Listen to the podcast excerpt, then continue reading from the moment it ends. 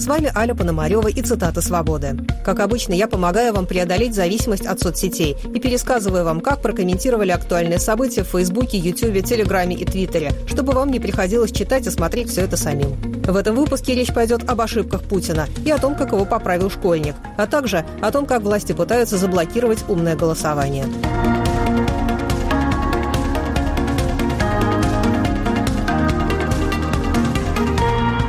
Сентября, в День знаний, Владимир Путин встретился со школьниками во Владивостокском детском центре «Океан» и провел с ними открытый урок истории. Как это в последнее время случается буквально в каждом выступлении Путина, президент снова выступил с альтернативной версией истории. И на этот раз в аудитории нашелся человек, который указал Путину на его ошибку. Это был один из участников открытого урока, десятиклассник Никанор Толстых. Что Петр Первый семилетнюю войну учинил? Ну что он с, э, со шведами там семь лет воевал? И вообще битва под Полтавой. Вы представляете, где Полтава, да? Где Швеция, где Полтава. А решающая битва между э, армией э, Петра I и Карла XII состоялась под Полтавой. Извините, нифига себе что это там все делали-то под этой Полтавой? Э, не сочтите за мою как бы... В общем, это называлось не Семилетняя война, а просто Северная война. Но раз у нас урок истории, я хочу ребятам э, быстро рассказать. Северная война длилась с 1700 года по 1721 год. Ну, представьте, в соцсетях сразу предположили, что учебники истории придется подредактировать. Юрий Багров. Северную войну отныне следует называть не иначе, как трижды семилетняя. Твиттер «Сосиска колбасы». Комитет по противодействию фальсификации истории по поручению президента разберется с вопросом, почему Семилетняя война длилась 21 год, а Северная война происходила на юге. Директриса школы, где учится Никанор, высказалась очень высокомерно по отношению к нему и трусовато к начальству. «Мой возраст, — сказала она, — уже не позволил бы мне таким образом поступать в общении с президентом. А в молодости, ну, наверное, какая-то определенная наглость. Мальчик у нас, конечно, звездный, хороший, это однозначно. Он занимает активную гражданскую позицию, но скромность должна быть, чтобы не поправлять в том числе Владимира Владимировича. Но это мы начинаем понимать с годами». Конец цитаты. И в этом одна из главных проблем российского общества, отмечает на своем YouTube-канале журналист Дмитрий Колезев. Замечу, что если бы дело было где-нибудь на заседании Российской Академии Наук, то готов спорить. Ученые-историки наверняка бы скромно промолчали, глядя в стол. А школьник, он как в сказке про голого короля, без обиняков сказал правду. Наверное, только если вот это раболепие уйдет из мышления, что начальник всегда прав, что старших нельзя поправлять, что когда президент говорит, ему нельзя перечить, тогда у нас и будет другая страна. Так что я надеюсь, что Никанор Толстых с годами не превратится в свою директрису. Многие комментаторы успели испугаться за дальнейшую судьбу Никанора Толстых. Федор Крашенинников. Как бы мальчику всю жизнь не поломали за то, что он публично поправил маразматика. В сети начали множиться довольно печальные шутки. Петр Кузнецов. Школьник, который поправил президента по поводу семилетней войны, получил семь лет. Твиттер Ассоциация трусов Навального. Срочно! Минюст признал ученика школы номер 35 из Воркуты Никанора Толстых иноагентом. О том, что будет с Никанором, спросили даже Путина. Вроде бы в шутку, но все равно грустно, что такие шутки в нынешней России вообще возможны, отмечает журналист «Эхо Москвы» Александр Плющев в стриме с Майклом Наки. Больше всего мне понравилось, что об этом у Путина, о мальчике, о Никаноре, который, значит, на меня похож, да, у него спросил Брилев во время дальневосточного этого форума, или как он там называется, Владивостокского форума, и Путин, во-первых, ну, он не сразу понял, кто это и что там с ним. Это, ну, это нормально для Путина, да. Вчера, значит, поговорил с кем-то, сегодня зовут. Я точно так же, нормально. Здесь никаких, так сказать, упреков Владимиру Владимировичу. Но сам вопрос, сам по себе вопрос, он сказал, судьба мальчика висела на волоске. Слушайте, я не знаю, какой юмор, но выглядело это вообще адски. Ну, просто, мне кажется, случись такой инцидент с Байденом, все посмеялись бы над стариком и разошлись бы. Потом бы, значит, не спрашивали, а что с мальчиком? Ну, потому что, как бы, что с мальчиком? Все нормально. Была такая шутка. Судьба мальчика висела на волоске. Ну, вы что, ребят, Вся страна, значит, обсуждает этого Никанора, который сказал, что король голый. Потрясающе, я никогда не... Ну, то есть я думал, что мы попадем в какой-нибудь художественный фильм, я думал, что это может повторяться. Но чтобы мы попали в детскую сказку, вот прямо буквально в детскую сказку, а, и она один в один будет разыграна с нами, я не представлял себе, и мы в это, на этой неделе попали. Это совершенно какая-то потрясающая история. Вот. В самой по себе ошибке ничего настолько страшного не было бы, если бы Путин не успел назначить себя главным историком всея Руси, пишет политолог Аббас Галямов. Лично я ничего зазорного в этой истории не вижу. Я и сам регулярно эти войны путаю, но как пиарщик скажу, что одно дело я и совсем другое дело Путин. Понимаете, он ведь не просто там один из политических менеджеров, временно нанятых обществом для решения какого-то набора конкретных проблем. Тогда это совсем не беда была бы. Надо понимать, что Путин не просто менеджер. Он демиург, спаситель и душа нации. Как говорится, нет Путина, нет России, план Путина – победа России. Это совсем другой статус, и здесь уже ошибаться ошибаться нельзя. Если уж ты претендуешь на то, чтобы персонифицировать собой нацию, то будь любезен, соответствуй. Тем более, если ты себя как знатока истории позиционируешь и постоянно возмущаешься по поводу попыток ее переписывания. То есть это для тебя не боковик, это центральный пункт той повестки, которую ты нации навязываешь. Да, нехорошо получилось. Теперь ведь на любую его историческую эскападу скептики будут говорить, да знаем мы, он историю хуже школьников знает. А в случае с массовым восприятием именно такие простые формулы и работают. На этом неловкие моменты на встрече Путина со школьниками не кончились. Другой мальчик попросил Путина подписаться на его видеоканал, а Путин переспросил, что он должен подписать. Я, я еще делаю свою передачу, первый выпуск уже на моем YouTube-канале «Красная вилка». Подпишитесь, пожалуйста, и я буду очень рад. А что, что нужно подписать, Егор, что надо подписать? Я не понял, что, что я должен подписать? YouTube-канал, такая социальная сеть. А, YouTube. Может, конечно, и тут Путин ослышался, но почему-то в его случае проще поверить, что он действительно впервые в жизни услышал, что существует такой YouTube, в котором можно подписываться на каналы. Антон Орех когда привык подписывать, но подписываться не умеешь. Александр Плющев. Это диалог двух миров. В одном известно только слово «подписать», которое Путин произносит несколько раз, а в другом есть YouTube. И первый у второго однажды отнимет его одной подписью или даже устно. Подчеркнутую несовременность Путина критикует на канале «Навальный Live» соратник Алексея Навального Леонид Волков. Путин просто не понимает, о чем идет речь. И ведь дело ну, не только в том, что он как бы старенький дедушка, ему 69 лет будет э, через месяц. Но, слушайте, в России интернетом пользуются больше 80% людей. Из пенсионеров в России интернетом пользуются больше 60% людей, из молодых людей почти 100%. А, то есть Путин не репрезентативен. Он не представляет население страны президентом, которым он является. Он не такой, как все. Он находится в глубоком меньшинстве даже среди своей возрастной категории, среди пенсионеров, он находится в меньшинстве, а среди всех граждан страны в глубоком и безнадежном меньшинстве.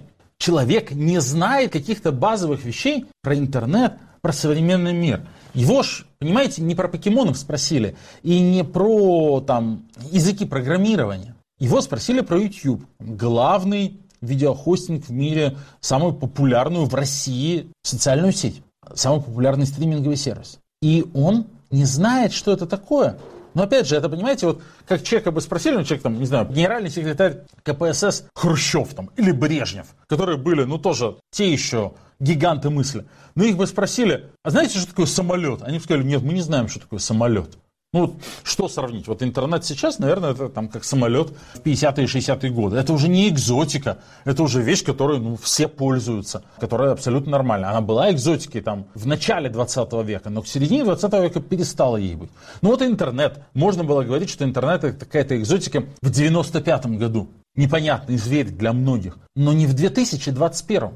И тот факт, что Путин не пользуется интернетом, не понимает, что это такое, не знает, как работает, это ведь не факт про, там, ну, что он какой-то глупый или что у него такая вот, ну, прихоть, ну, мало ли, может себе позволить. Президент великой страны может себе позволить там делать, что хочет. Нет, это вещь довольно фундаментальная, потому что это значит, что он не знает, как этот мир устроен, что он не может принимать адекватные решения он про этот мир пропускает какую-то очень важную вещь. Вообще про интернет Путин что-то слышал, но у президента с ним явная проблема. Там все слишком непроверенное. Вместо YouTube он хочет предложить школьникам альтернативу. Пусть пользуются только той информацией, которую для них отфильтровало специально для этого воссозданное общество знания. Об этом Путин сказал школьникам открытым текстом. Вы знаете, что мы некоторое время назад возродили еще советское, потом российское общество знания – цель которого – помочь людям вообще и молодым людям в том числе найти себя тоже. найти то интересное направление, которое захватывает человека и с которым он хотел бы связать всю свою оставшуюся жизнь. Конечно, в современном мире много всяких так называемых информационных ресурсов. Интернета, рунета, там чего только нет. Туда залезешь, там можно вроде бы узнать все. От звезд до центра Земли, от гвоздей до бриллиантов, ну все. Но есть проблема. И проблема заключается в качестве этой информации. Проблема у президента еще и в количестве информации, которую можно получить сейчас из сети, но об этом Путин школьникам говорить не стал. Антон Семакин. В современном мире много всякого. Интернеты, рунеты, чего только нет. Вот помню, шпионил в Дрездене, никаких рунетов не было, и ничего, справлялись как-то. Кстати, один из экспертов общества знания – это хорошо известная слушателям Мария Бутина, которая отсидела срок в американской тюрьме за лоббирование российских интересов, а теперь работает на Russia Today, баллотируется в Госдуму и вдобавок рекламирует знания в своем телеграм-канале. Знание – настоящий центр просвещения, аккумулирующий очень большой объем информации по самым разным областям знаний. Причем, что особенно важно, эта информация имеет удобоваримый формат, подходящий для представления детям и взрослым. Есть материалы в текстовой форме, есть видеолекции. Вот такой способ получения информации президента устраивает гораздо больше, констатирует на своем канале Дмитрий Колезев. Я напомню, что общество знания существовало в Советском Союзе еще со сталинских времен. И теперь вот его возродили. Такой просветительский проект под чутким контролем государства. И Владимиру Путину кажется, что будет куда правильнее, если россияне будут обращаться к информации отобранной, одобренной компетентными и идеологически верными людьми. Они будут шарахаться по всяким интернетам и рунетам. Но в целом получилось очередное напоминание, насколько вообще российский президент оторван от актуальной современной жизни, которая очень изменилась по сравнению с 1970-ми годами, когда формировалось мировоззрение Путина. В целом интернет для Путина непонятная, а значит в основном враждебная среда. Ему гораздо уютнее в прошлом, в учебниках истории, но и в них он, как выясняется, путается. Еще Путин рассказал школьникам, что в России, если бы не катаклизмы 20 века, сейчас могли бы жить 500 миллионов человек. Э, в нашей стране на протяжении прошлого 20 века дважды рассыпалась российская государственность. После революции 1917 года Российская империя прекратила свое существование. Мы потеряли, Россия потеряла колоссальные территории на западе, на севере – постепенно восстановилась, а потом произошло еще и крушение Советского Союза. А почему? Надо, надо ведь внимательно это все проанализировать. Что было триггером? Что было спусковым крючком к этим драматическим событиям? Если бы они не произошли, у нас была бы другая страна. Некоторые специалисты считают, что у нас население было бы сейчас под 500 миллионов человек. Проблем с логикой и восприятием исторических событий тут много, но дело даже не в них, пишет журналист Олег Пшеничный. Порочность рассуждений Путина про 500 миллионов россиян чуть глубже, чем непонимание демографии и даже глубже, чем глупости про две геополитические катастрофы. Есть такое застарелое заблуждение, преклонение перед размерами и количеством. Это значит, если есть что-то очень большое, внутри которого находится много всего, допустим, людей, значит, это обязательно хорошо. Видимо, если большое племя неандертальцев владеет большой территорией, оно, во-первых, быстрее замочит соседнее, малочисленное племя, а за счет территории соберет больше полезных кореньев и грибов и поймает там больше мамонтов. Это, в общем-то, общечеловеческое. Американцы традиционно любят большие машины, а экскурсоводы любят называть цифры высоты той или иной башни или глубины той или иной впадины. А спортивные комментаторы хлопают крыльями. Надо же, в этой стране население меньше, чем в Воронеже, а так играют. Хотя какая тут связь, вообще непонятно. Но вопрос-то очень простой. Где людям лучше живется, в Китае или в Люксембурге? Ну вот и все. Не в размере дела, а в умении. Откуда у президента вдруг взялась такая страсть к истории? Дело в том, что поскольку Путин не может порадовать сограждан экономическим процветанием, ему приходится завоевывать народные симпатии с помощью отсылок к славному прошлому, пишет в колонке для сайта «Разбалт» политолог Дмитрий Травин. На что они надеются? Скорее всего, на попытку выстроить историю, состоящую из бесконечной череды боевых и духовных побед. Из величественных государей от Ивана Грозного до Владимира Путина, из успешных полководцев от Александра Невского до Иосифа Сталина, из мужественных героев от Ивана Сусанина до Зои Космодемьянской, из мудрых старцев, от Сергия Радонежского до патриарха Кирилла. На таком фоне, глядишь, и затеряются поражения, военная неудача, экономические провалы, идеологические разочарования. В подобной истории смута революции дезинтеграции империи будут выглядеть не более чем результатом происков наших многочисленных врагов, которые, несмотря на свои интриги, так и не смогли победить великий народ.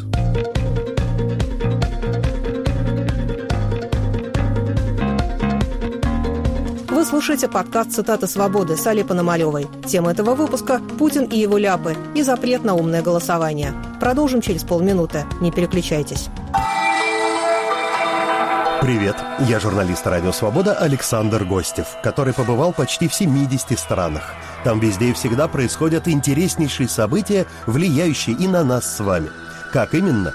Об этом подкаст «Атлас мира». Я делаю его вместе с моим коллегой Ярославом Шимовым, знатоком Европы – Слушайте и подписывайтесь в агрегаторах подкастов в Apple, Google, Spotify и в других приложениях.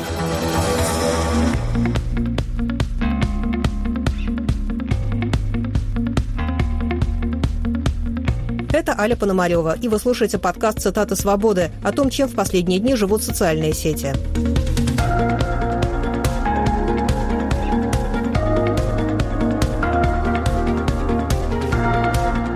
Арбитражный суд Москвы запретил компаниям Google и Яндекс показывать в поисковой выдаче словосочетание «умное голосование», если результаты поиска не ведут на сайт компании Wool Intertrade. В июне компания Wool Intertrade, которая торгует овечьей шерстью, зарегистрировала умное голосование как свой торговый знак. Все это выглядит несколько подозрительно, отмечает кандидат юридических наук, бывший глава управления частного права Высшего арбитражного суда Российской Федерации Роман Бевзенко. Графическое изображение товарного знака очень похоже на то, которое использовала команда А. Навального в рамках политической борьбы с партией «Единая Россия». Роспатент регистрирует этот товарный знак. Обладатель товарного знака обращается с исками к Гуглу и Яндексу с требованием запретить любую выдачу результатов поиска со словосочетанием «умное голосование» и просит при этом обеспечительные меры – как знает любой юрист, получить обеспечительные меры в арбитражных судах в России предельно сложно – но здесь случается чудо.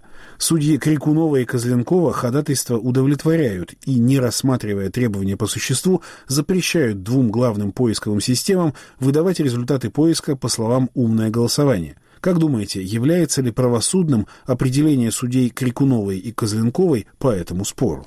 Вопрос, конечно, сугубо риторический. Всем понятно, что торговцы шерстью в этой истории играют далеко не главную роль. Новая грань абсурда в этом и без того предельно абсурдном сюжете открывает правозащитник Григорий Мельконьянц. Парадоксальная история, когда, с одной стороны, людей привлекают к административной ответственности за символику умного голосования, причисляя ее к запрещенной и экстремистской организации ФБК, но, с другой стороны, некая Ставропольская ООО по продаже шерсти регистрирует в июне в Роспатенте идентичный логотип «Умное голосование» в качестве товарного знака и владеет им по свидетельству номер 823-798. Многие комментаторы отмечают, что каждый раз, когда думают, что власти уже зашли достаточно далеко, они находят способ продвинуться еще дальше. Михаил Шевелев. Все это ваше иноагентство и экстремизм отстой и вчерашний день. Данное сообщение создано гражданином страны, арбитражный суд которой запретил словосочетание «умное голосование». Наталья Геворкян. Суд, конечно, должен был пойти дальше торговца шерстью и запретить в поисковике слово «умное» и все производные и однокоренные. Идеально, конечно, было бы запретить «ум» вообще, и желательно не только в поисковике. Ольга Ефремова. Они бы еще Навальный зарегистрировали как товарный знак. А все дело в том, что власти панически боятся всего, что имеет отношение к Навальному. Такое мнение высказывает Евгения Альбац на радиостанции «Эхо Москвы». Конечно, это говорит о том, что они, ну, они боятся всего, что связано с Навальным. Потому что Алексей Навальный единственный и реальный оппонент Путина. Путин это понимает. Именно поэтому его пытались э, убить. Именно поэтому он сидит в тюрьме. И поэтому все, что связано с Навальным, посмотрите, они же выдавили в эмиграцию всю команду Навального. Штабы Навального разгромлены, объявлены экстремистскими организациями. А ведь это же просто оппозиция. Как в любой нормальной стране, это оппозиция. И вот тех, кто представлял реальную оппозицию, а не карикатурную в виде Зюганова или Жириновского, они разгромили, э, выдавили из страны, заставили замолчать те СМИ, которые могли рассказывать об альтернативах, ну, почти все СМИ. Многие видят дополнительные смыслы в том, что торговый знак «Умное голосование» отдали именно этой компании. Антон Орех. Чудесно, конечно, что двойника зарегистрировали именно как фирму овечьей шерсти. Овцы на выборах – отличный символ. Денис Панченко. Сарказм этой ситуации с выборами усиливается еще больше, если вдуматься, что шерсть именно овечья. Вероятно, следующий шаг – бренд производства крышек для консервирования овощей. Запрет на выдачу сайтов об умном голосовании в поисковиках – это не первый шаг властей в сторону запрета этой технологии. А все потому, что она действительно работает, считает журналист Майкл Наки. Несмотря на то, что Алексея Навального посадили в тюрьму, где он сейчас находится уже больше 200 дней, абсолютно несправедливо, абсолютно нарушая все вообще возможные законы, его посадили перед этим, попытавшись отравить. Несмотря на то, что ФБК разгромлены и признаны экстремистской организацией, несмотря на то, что на каждом соратнике Навального висит по уголовному делу, несмотря на все это, власть продолжает бороться с умным голосованием, потому что для того, чтобы умное голосование было, не нужно, чтобы Навальный был на свободе, а не нужно, чтобы ФБК не была экстремистской организацией. Это технология, когда людям присылают, собственно, рекомендации непосредственно перед голосованием или в приложении они могут его посмотреть. Но это очень болезненно для властей, и мы можем это замерить в том числе по тому, сколько усилий власть прикладывает для того, чтобы умное голосование дискредитировать. Только за эту неделю случилось несколько событий, которые прямо показывают, что власти очень недовольны существованием умного голосования и всячески пытаются его уничтожить. Новый способ запрета через регистрацию товарного знака открывает невиданные ранее перспективы, пишет Ксения Болецкая. Вы же понимаете, что это больше, чем про политику, выборы и Навального. Судьи Крикунова и Козленкова с очевидного благословения чиновников открыли ящик Пандоры. Теперь ООО из Усть-Урюпинска может зарегистрировать торговую марку по любому неудобному властям слову или словосочетанию «коррупция», «пытки в полиции», «банковский кризис», «аборт», «атеизм», «теория Дарвина», «смерти от ковида», «инфляция», «подорожание продуктов», «увеличение пенсионного возраста». Любое слово теперь можно запретить в поисковиках постах, а потом и в постах в соцсетях. Любое слово фактически запретить искать и писать. По любому слову запретить находить и распространять информацию. Вот насколько им страшно, насколько они хотят нас контролировать. Националист Дмитрий Демушкин на канале «Русский марш ТВ» тоже отмечает последовательную борьбу властей с умным голосованием. Известно, что ко многим москвичам, которые зарегистрировались на сайте умного голосования, приходила домой полиция. Должны констатировать факт, что все-таки умное голосование Навального доставляет властям некие неудобства. Мы не можем сказать, сколько именно, то есть какое влияние на федеральный уровень выборов оно может оказывать, но по Московской городской думе видно было, что любая консолидация москвичей не понравилась властям, и, конечно же, они сегодня борются не только с сайтами, штабами там, Навального, признавая их экстремистскими, они сейчас с любой политической активностью борются, с любыми объединительными процессами, с любыми несогласными. Мы это видим и по СМИ, которых признают инагентами, и по организациям, которые признают либо нежелательными, либо экстремистскими в гражданских процессах под выдуманными предлогами. Но есть, вот сейчас это коснулось и людей, которые неравнодушные и зарегистрировались на сайте. По своему опыту, ко мне лично никто не приходил, но в моем районе Братеева уже есть люди, которые жаловались мне, что к ним несколько раз даже приходили сотрудники полиции, убеждая их написать заявление о хищении их персональных данных, потому как они были зарегистрированы вот на данном сайте.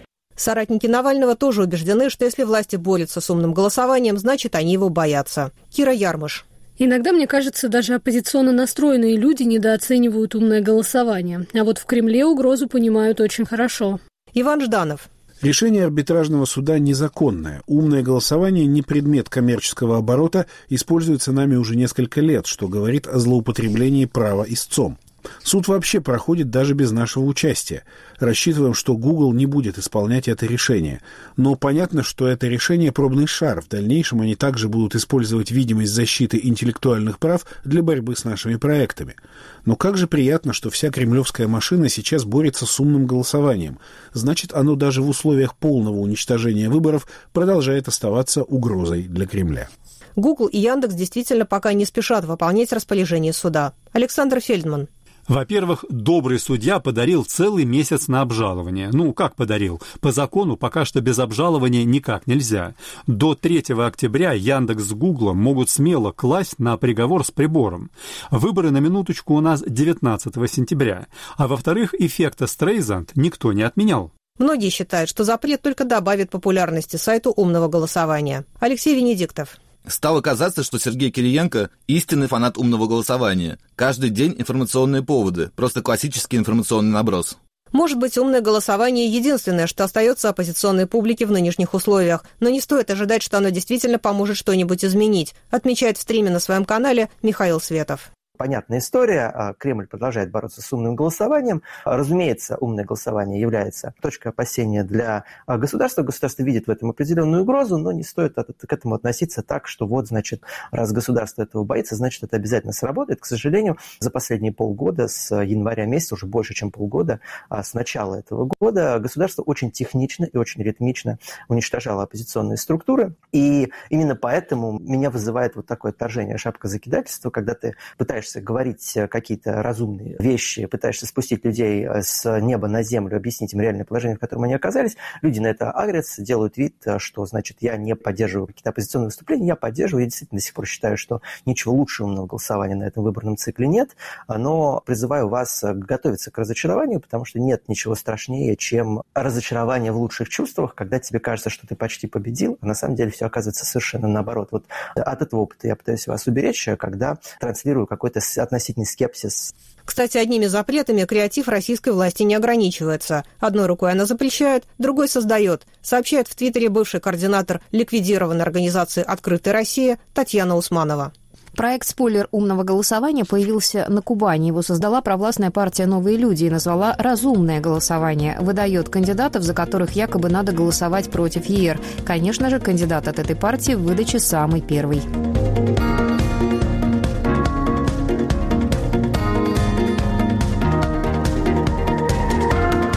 С вами были цитаты «Свободы» и Аля Пономарева. Каждый понедельник и четверг я рассказываю вам о том, что в последние дни обсуждают в соцсетях. Слушайте нас на сайте «Свободы» или в Ютьюбе, подписывайтесь в ваших любимых подкаст-приложениях и советуйте друзьям делать то же самое. До скорой встречи!